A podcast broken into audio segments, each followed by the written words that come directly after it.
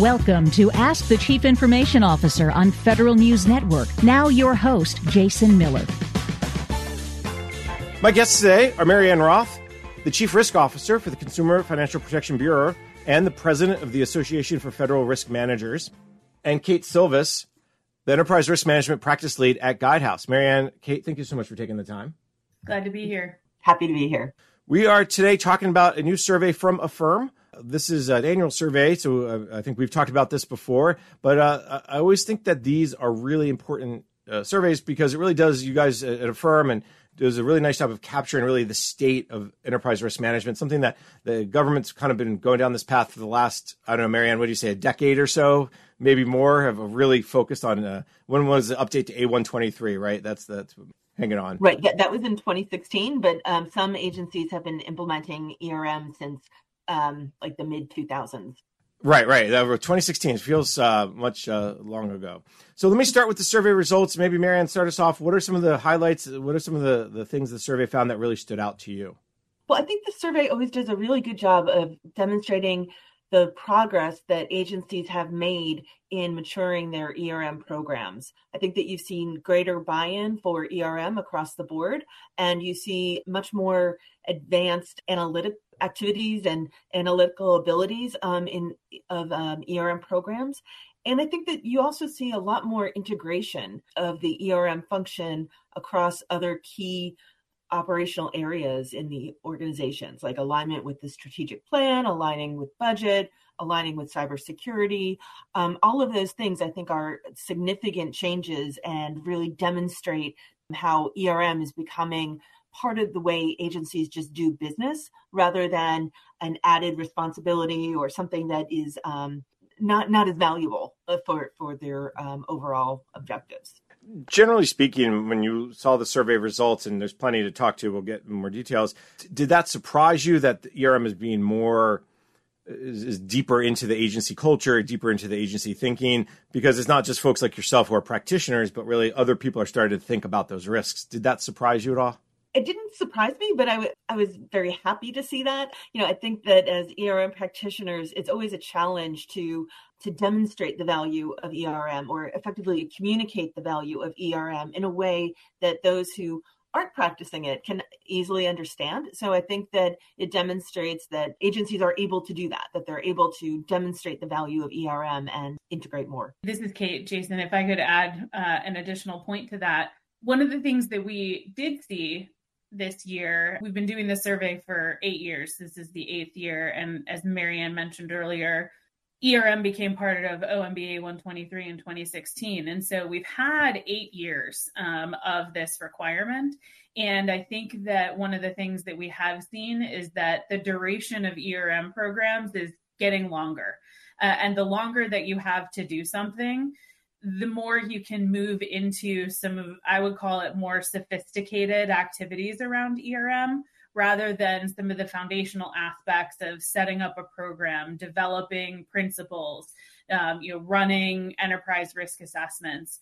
And now we're moving into that integration or how do you use all of the data uh, that an agency has in order to do you know better data analytics and look at key risk indicators, key performance indicators, and how does that drive uh, your decision making. And so I think the duration and the maturity of some of our programs that have been around for a long time are helping to drive some of the changes that we're seeing um, around integration, around uh, some of these more sophisticated aspects of ERM.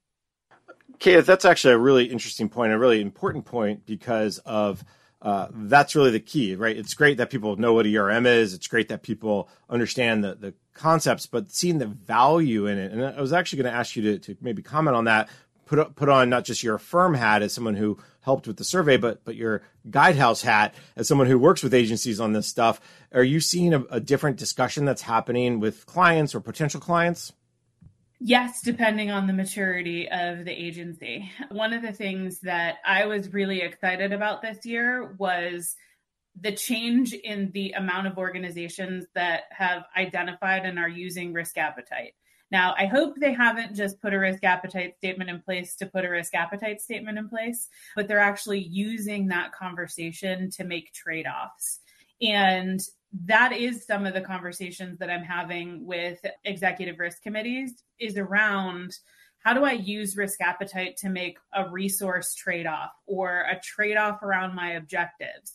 So many agencies have strategic plans. They have very specific objectives that they are trying to achieve. And when I talk about risk appetite with them now, it's about what types of risks are you going to take in order to achieve those objectives? Not only what risks are you trying to avoid to, to keep you from not meeting those objectives, but what do you actually have to take from a risk perspective? And we don't often talk about risk taking in the federal government. Um, we tend to be extremely risk averse. But there are a lot of really big, challenging, complex objectives that the administration um, you know, wants to achieve and that has you know come down to each of the agencies have to have those same objectives. And i think we have to talk about what risks we're willing to take uh, in order to achieve those big complex objectives because we're not going to be able to do it if we have a completely risk averse approach uh, to to to our risk taking and to our objectives. And if i could add on to that that this is marianne I think that's an excellent point, Kate. And I would say that relying on risk appetite to help inform your decision making allows agencies to better adapt to the highly dynamic environment that they're they're operating in. You know, uh, prior to the pandemic, it made sense to have like a five year strategic plan, but now it feels like every every six months your entire envir- your entire environment is completely different. So I think that having risk appetite clearly articulated allows agencies to and decision makers to you know make more effective trade-offs given the, the current environment and understanding how that will um, that will change in the near future Marianne and, and, Kate, you both bring up really interesting points about risk appetite, and that's something that, that came through in the survey. First, I guess, did you have to define what risk appetite was, or do people generally who you're surveying understand that concept? And then let's delve into what is a risk appetite besides your appetite for risk. I, will make that obvious uh, connection. Marianne, maybe start us off. Sure. Well, I'll let Kate speak to the definition of risk appetite in the survey and um, people's understanding of it.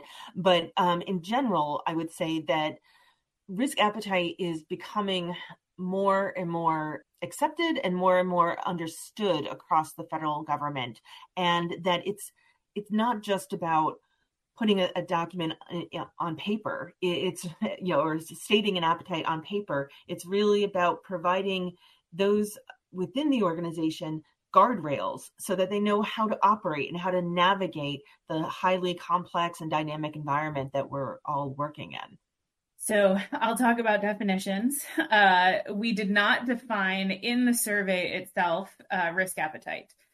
OMB A123 has the definition of risk appetite included. And so we do make an assumption that if you are responding to the survey, you are in the risk management world uh, and either have read OMB A123 or um, the COSO Enterprise Risk Management Framework. Uh, the definitions in those two documents uh, for risk appetite are the same. I love what Marianne said because that's what I'm seeing as well is there's just there's a change in conversation around risk appetite. And I have been challenging my clients to not just look at risk appetite, which is defined as the amount and type of risk an organization is willing to accept in the pursuit of their objectives. Not look at it just from that risk perspective, but look at it from an objectives perspective how much risk am I willing to take, or how much risk do I need to take for me to achieve this objective?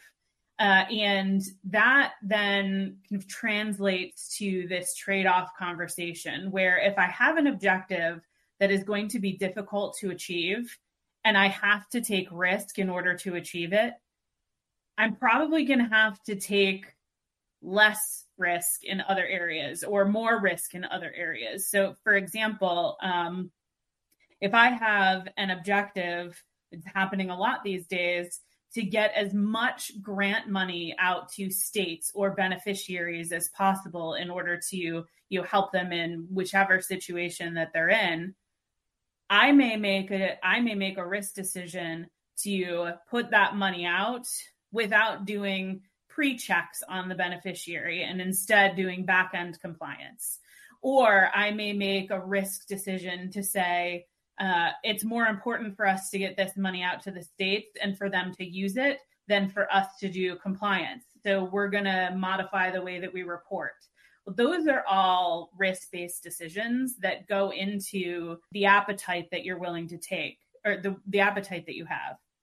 If you've never had that conversation as an executive team, you could be over controlling. You could be taking less risk than you need to take in order to be able to achieve that objective and therefore not optimizing the use of your resources either in people or uh, or time or dollars or systems.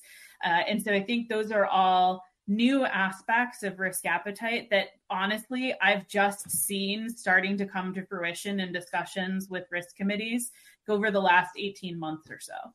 I love your example, Kate, because the a lot of people you know talk about this in the ether, right? Like, oh well, you got to make better decisions and much appetite. But the idea of we're going to send that money out maybe before we do our pre-checks, obviously is a good example because that's something that happened all during the pandemic, and maybe that's why I'll just throw out to either of you. Do you think that's why that risk appetite is much more talked about? Because during the pandemic, there was decisions that were made to get the money out the door that had a lot of risks to them. But the reward, per se, risk reward, uh, maybe that's not the right terminology, but to meet those objectives, you had to do that in, in a way that, that, that you were able to, to, if you will, accept more risk. Do you think that's why we have a different view of appetite because of what they saw during the pandemic?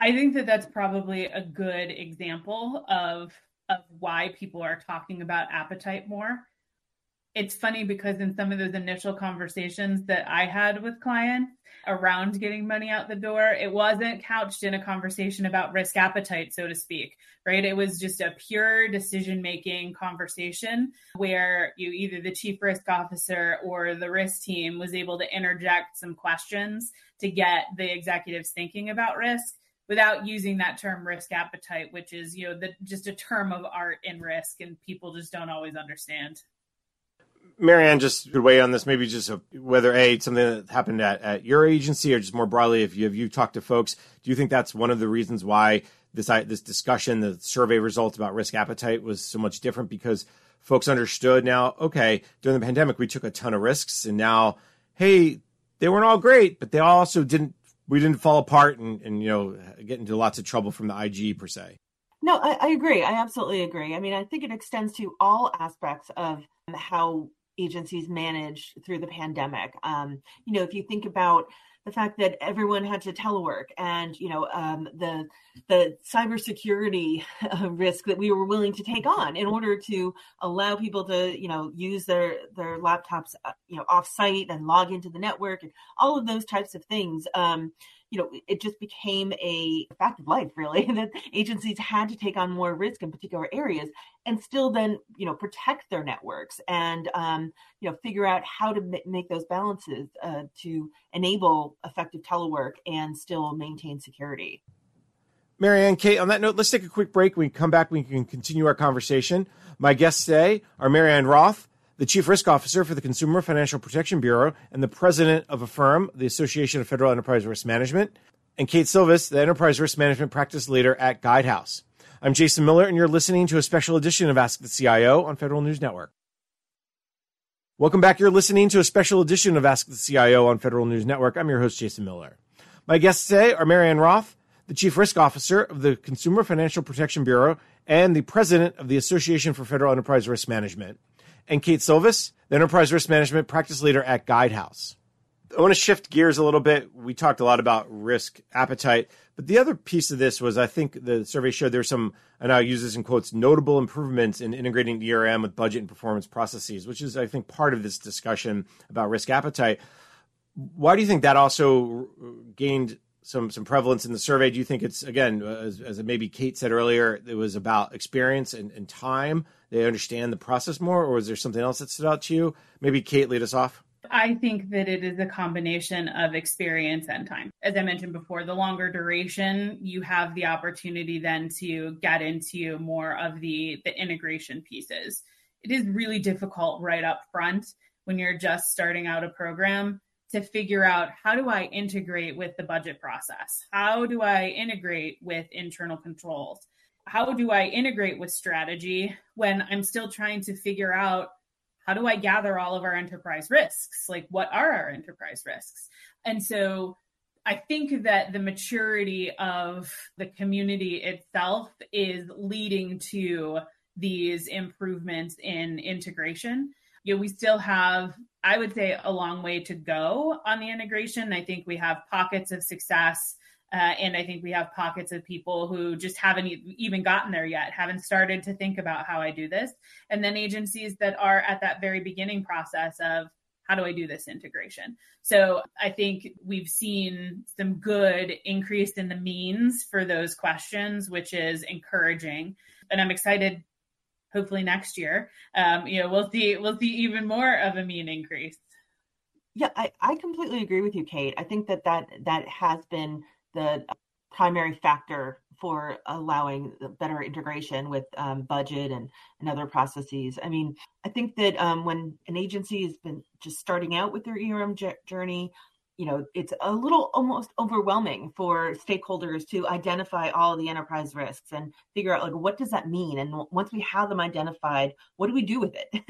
so, you know, I think that now that agencies have been developing their risk profiles and risk registers for several years now, you can actually see the benefits of identifying those risks and mitigating them and and helping um, leadership make decisions about which risks to mitigate and how much mm-hmm. mitigation is necessary for those those risks. So I think that that um, I think that the the risk response aspect of enterprise risk management also uh, really allows for better integration. So, an example of what I mean is that if an agency is experiencing challenges with, say, recruiting new employees or that have a particular expertise or um, knowledge skill area, and that is um, one of the risks on your risk profile, having a mitigation strategy in place allows leaders to determine how much they want to invest in addressing that risk. And therefore, it just becomes a natural kind of integration with the budget process and other key processes in the organization because it's it's built in. You know, it's I think in the very beginning stages of an ERM program, it always feels like you're tagging ERM onto you know an existing process whereas now the agencies have been doing it for some time they can it more seamlessly integrated into how they manage their operations. Marianne i want to go go back to as you talk about understanding leadership and driving decisions i mean this is what risk management is really all about. This is why agencies are doing it. This is why the private sector does it.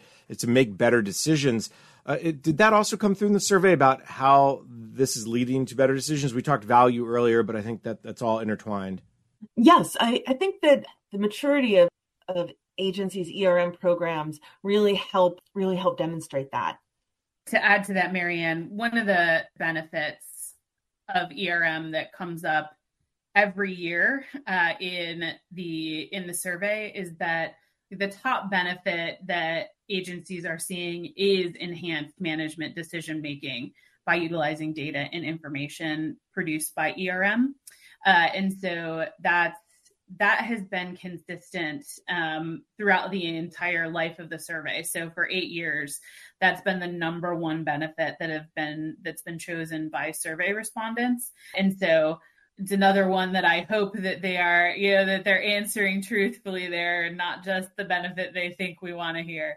So we talked a fair amount about some of the results of the survey, some of the interesting things that stood out. I want to go maybe go back to the top when Marianne, you talked about some of the things that, that stood out to you. Let's go down the path of, uh, of advanced analytics and the, the capabilities of those ERM programs. Uh, again, that goes back to maybe some of what we were just talking about, which is why you do this, what you can do about it the big concern that I hear often about these programs, whether it's enterprise risk management or really anything, is is how good your data. You know, can the data work for you? Do you have the right data? Where do you get your data from? Let's go down that path a little bit and talk a little bit about the data challenges with enterprise risk management. Kate, is there anything in the survey? I'll start with you. Is there anything in the survey or anything you want to pull in from the work with clients about that data discussion and how it can feed into the analytics side of it? There is nothing in the survey about data. Uh, and so this is actually a great conversation, and perhaps we'll add that as a question in for next year uh, to talk about data. But in my experience in working with clients, it is one of the key challenges in moving down a path of key risk indicators, advanced data analytics, determining whether or not you can use something like natural language processing, machine learning, AI in order for you to really understand how some of the risks are showing up in your organization.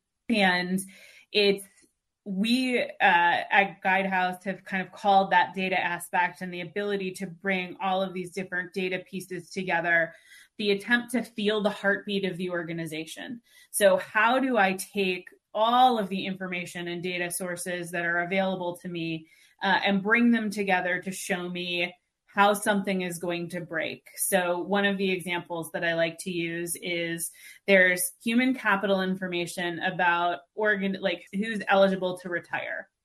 We have training information on who has kept up to date with training in their particular operational you know areas we have information uh, on throughput of let's say applications. Um, how many applications we're getting in how many applications are being processed.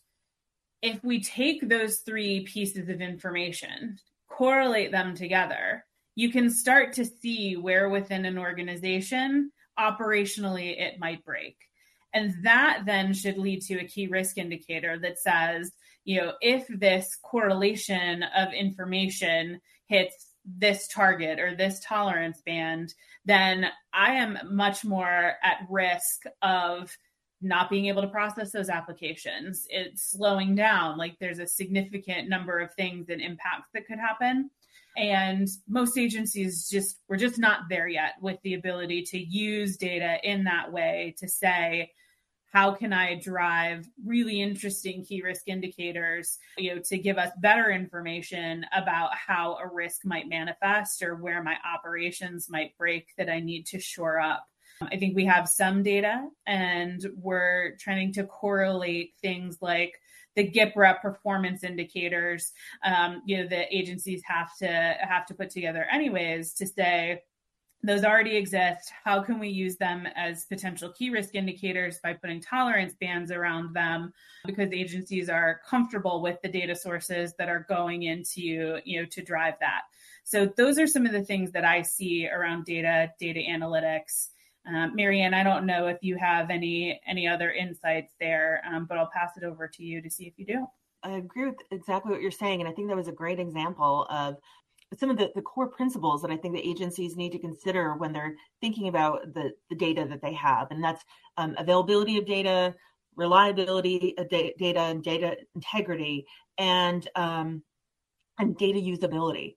Uh, those are three areas that you know I, I know that our agency um, struggles with. I think most agencies do is making sure that you have data that you know can be easily accessible and you you know share throughout the organization to help drive those decisions. And i think that one of the challenges for erm programs is first of all identifying those data sources and the the you know reliable integrated data um, elements but also um, leveraging what, what's in in place so that it be, again becomes a natural integration into the agency's operations rather than creating a plethora of new metrics that are specific to ERM but mm-hmm. are not meaningful to the uh, the process owners and and to the decision makers in the organization. Kate, that example is really good because I think it's something folks can get their head around. We've been talking about the retirement wave for, much of the past 25 years. Now it's more of drip, drip, drip, but maybe that drip is, is going faster. When you bring this up, do agencies have that aha moment? And, and did you see that aha moment maybe come out with that maturity that we've talked about with that the survey is showing? I've seen it in one place so far. so it's not, it hasn't permeated yet, but the organization that I've seen it in has actually tied their ERM maturity model with a data maturity model. And so they've determined what level of maturity do we need to be at in order to get better information for the maturity level we want to see for ERM. So it's essentially saying like what are all the capabilities, what is the the data capabilities on top of the ERM capabilities that we want to build in order to make the best decisions. Um, they're the first organization that I've seen do that, uh, and so I think there's there's pockets of of organizations looking at data differently, um, but it, this one isn't a theme necessarily that I've seen from the whole community yet just to build on that a little bit, Kate, I would say that I think it also just highlights the importance of partnership with uh, your chief data officer in the organization. Um, you know, that is still a relatively new position for many organizations. And I think that there's just a natural partnership and alignment that the chief risk officer and the chief data officer can achieve together to um, help further the agency's mission and, and pursuit of, the, of its objectives. Marianne, Kate, on that note, let's take a quick break. When we come back, we can continue our conversation. My guests today are Marianne Roth, the Chief Risk Officer for the Consumer Financial Protection Bureau and the President of AFERM, the Association of Federal Enterprise Risk Management, and Kate Silvis, the Enterprise Risk Management Practice Leader at Guidehouse. I'm Jason Miller, and you're listening to a special edition of Ask the CIO on Federal News Network. Welcome back. You're listening to a special edition of Ask the CIO on Federal News Network. I'm your host, Jason Miller. My guests today are Marianne Roth, the Chief Risk Officer of the Consumer Financial Protection Bureau and the President of the Association for Federal Enterprise Risk Management, and Kate Silvis, the Enterprise Risk Management Practice Leader at Guidehouse. How's the Consumer Financial Protection Bureau dealing with data? How are you working with your CDO? Or, or you're not the CDO, right? You don't wear two hats. All right, no, good. No, I, I do, do, not wear two hats. Um, actually, CFPB has a very robust uh, data program. We have an excellent chief data officer. Uh, she's fabulous to work with. But we also um, were one of the first agencies to have a chief data officer. Like when we, you know, we, we're still a new agency, but very early in our existence, we created a chief data officer before we had a chief risk officer actually so we have a strong infrastructure for for data because it's so all of our operations are so heavily dependent on data, like data that we take in from consumers, that we take in from regulated entities, that we um, analyze and then push out to researchers, to economists, to um, other organizations. So it is really the the lifeblood of our organization, and ensuring that our data is safe and that it's the, the, the we have a lot of high levels of data integrity are are very important to us. And so so I've been able to partner with our chief data officer to um, to, to address that through our risk profile, through our risk mitigation strategies, and it's been uh, very effective. I mean, I think that having this type of partnership with the chief data officer is critical to a, a successful ERM program. I think what we've seen over the past few years is to be successful in any one area, whether it's risk or data or CIO or CFO, there's always that inner connection that you need with the other CXO community. And I think, uh, as you brought up, Marianne, that's a really, really great example.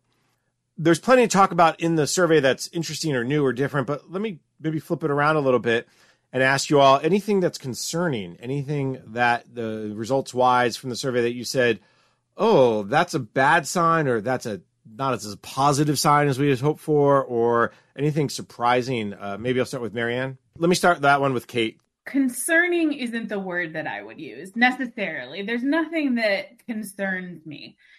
I think that there is one particular area that is an opportunity for the community. Um, and for those who heard me give the survey results at the AFERM Summit, this will not be new information. But we do ask this question about the difference between what is your current perception of risk versus the resources that you're spending on that risk. And there are five very specific areas that have consistently over time shown that the perception of that risk, you know, having an impact on organizations' objectives is significantly lower than the amount of time and resources that management is spending on those risk types. And those are things like financial risk, compliance related risk, business continuity planning. And it's an opportunity for agencies, both, this has to be a combination of the chief risk officer and the chief financial officer having conversations around are we actually over controlling in these areas? Is there an opportunity for us to have the same risk profile without spending the same amount of resources that we have on those particular risk types? The answer might be no, that there's not that opportunity. But what the survey results are showing is that there needs to be a conversation.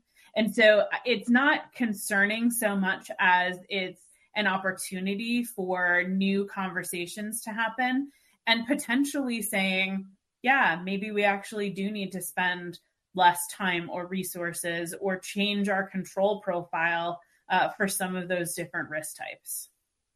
Yeah, I think that's exactly right, Kate. And I would say that from an AFERM perspective, what we're taking away from that type of finding is that we re- we really need to expand the type of thought leadership and training that we provide to our members so that it's more focused on what what the what an executive level ERM practitioner needs. Um, you know, for many years, our a lot of our training was really focused on the fundamentals, like how do you build a risk profile, how do you set risk appetite, how do you do all these basic type of things, uh, these uh, core elemental fundamental um, elements of an ERM program. And I think what we, we, we need to go is more towards how can we support executives when they're having those conversations? You know, what are the things that you need to think about so that you can raise these issues effectively with your leadership? And how can we influence um, non ERM leaders to think about things from an ERM perspective, whether that be integrating with um, trainings that those those new leaders receive, or thought leadership, and finding ways that that we can really meet the needs of, of CROs and heads of ERM programs. Marianne, Kate, on that note, let's take a quick break. When we come back, we can continue our conversation. My guests today are Marianne Roth, the Chief Risk Officer for the Consumer Financial Protection Bureau and the President of AFERM, the Association of Federal Enterprise Risk Management, and Kate Silvis, the Enterprise Risk Management Practice Leader at Guidehouse. I'm Jason Miller, and you're listening to a special edition of Ask the CIO on Federal News Network. Welcome back. You're listening to a special edition of Ask the CIO on Federal News Network. I'm your host, Jason Miller. My guests today are Marianne Roth, the Chief Risk Officer of the Consumer Financial Protection Bureau and the President of the Association for Federal Enterprise Risk Management, and Kate Silvis, the Enterprise Risk Management Practice Leader at Guidehouse.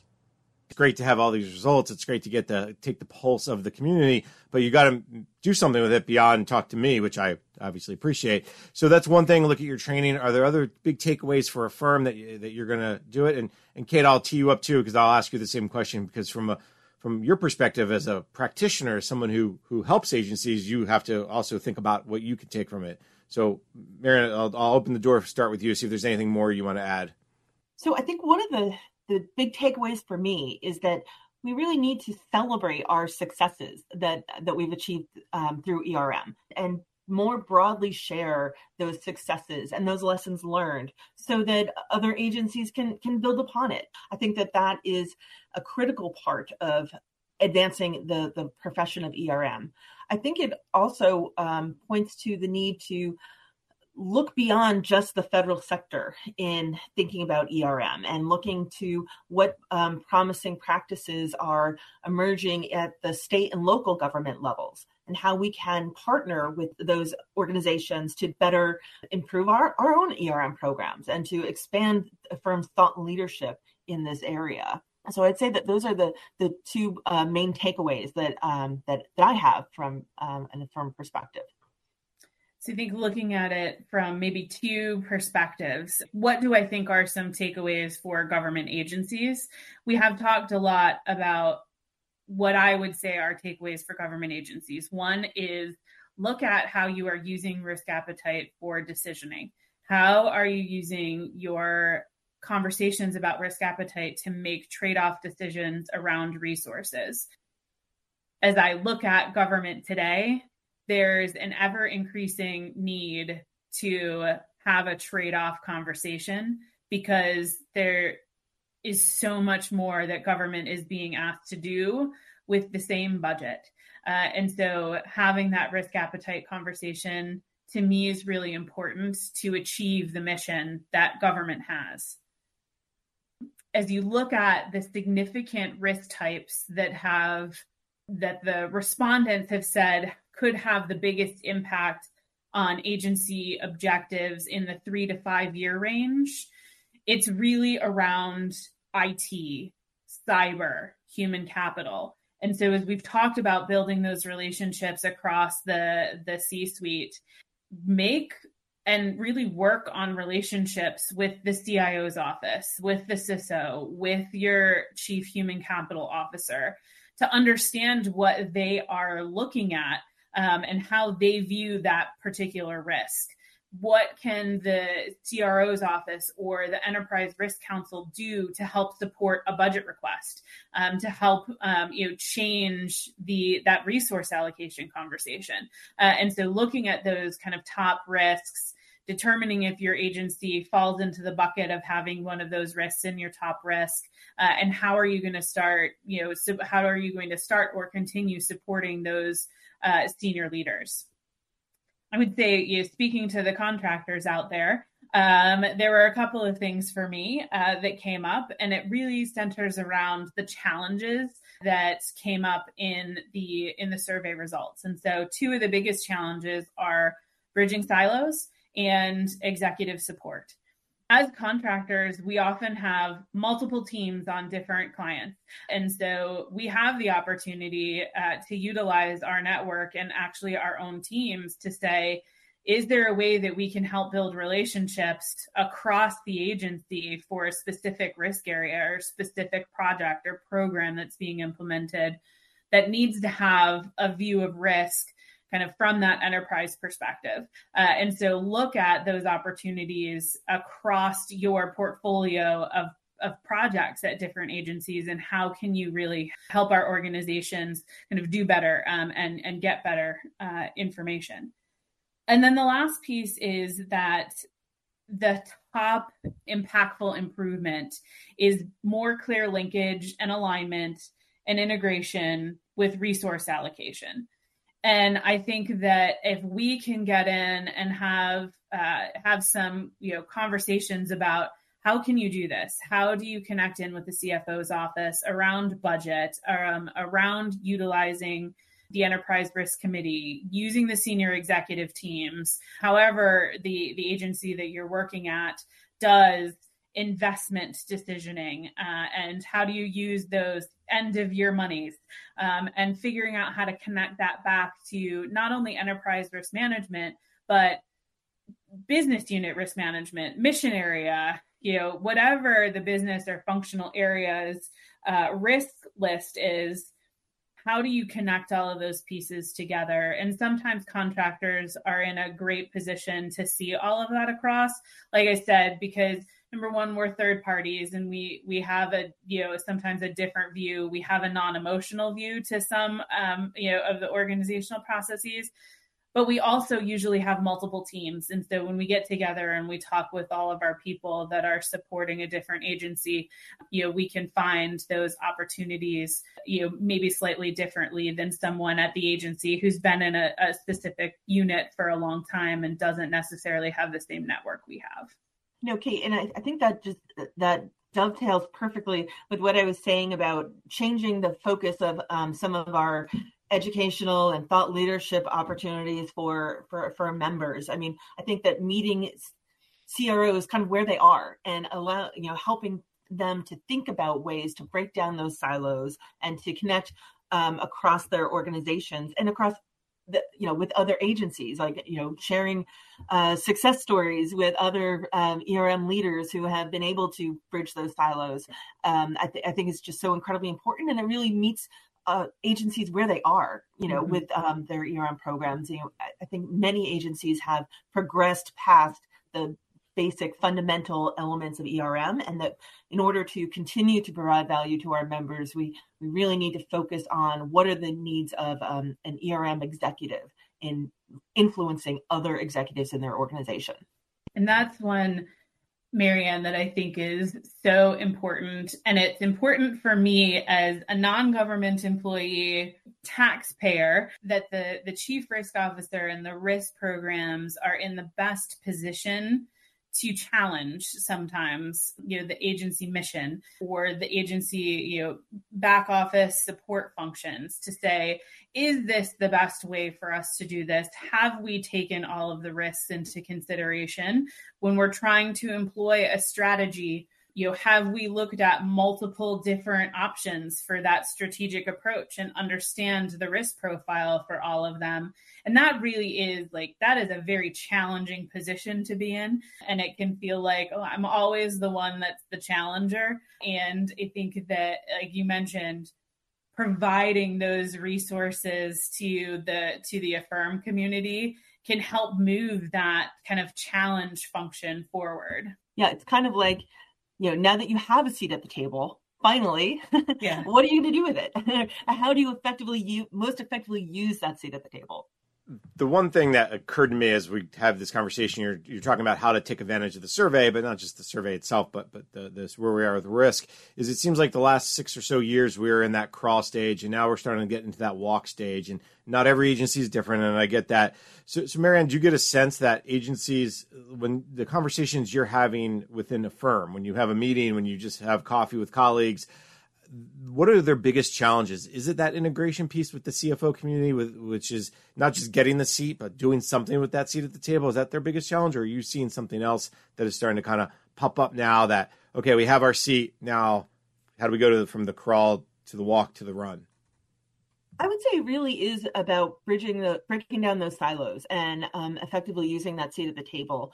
I, I think that I think every ERM program would say that they could benefit from having more resources, but you know, in our resource constrained environment, that's you know, we have to work within that challenge. So, but um, I really think that again, it, that integration not only with the CFO, but with your chief data officer, with your CIO, with your um, human capital officer, and your your procurement officer, like that integration across the the C suite, I think is the critical to bringing your ERM program forward, to to continuing to mature it. Um, uh, without that, I, I, don't think that you'll be able to really influence decision making as as um, as intended. Uh, you know, as um, you would not be able to get the value out of the out of ERM uh, without that type of integration and coordination. All right, very nice. You have plenty of, of uh, fertile ground to, to, to plant those seeds of enterprise risk management. Unfortunately, we are out of time for today, so let me thank my guests. Marianne Roth is the Chief Risk Officer for the Consumer Financial Protection Bureau and President of AFERM, the Association for Federal Enterprise Risk Management. Marianne, always a pleasure to catch up. Thank you so much for taking the time today. Thank you so much for having me. And Kate Silvis is a practice leader for enterprise risk management at Guidehouse. Kate, thank you as well for taking the time. Thank you for having me. I'm Jason Miller, and you've been listening to a special edition of Ask the CIO on Federal News Network. You've been listening to Ask the Chief Information Officer on Federal News Network. Tune in Thursday mornings at 10 or subscribe to this show on iTunes or Podcast One.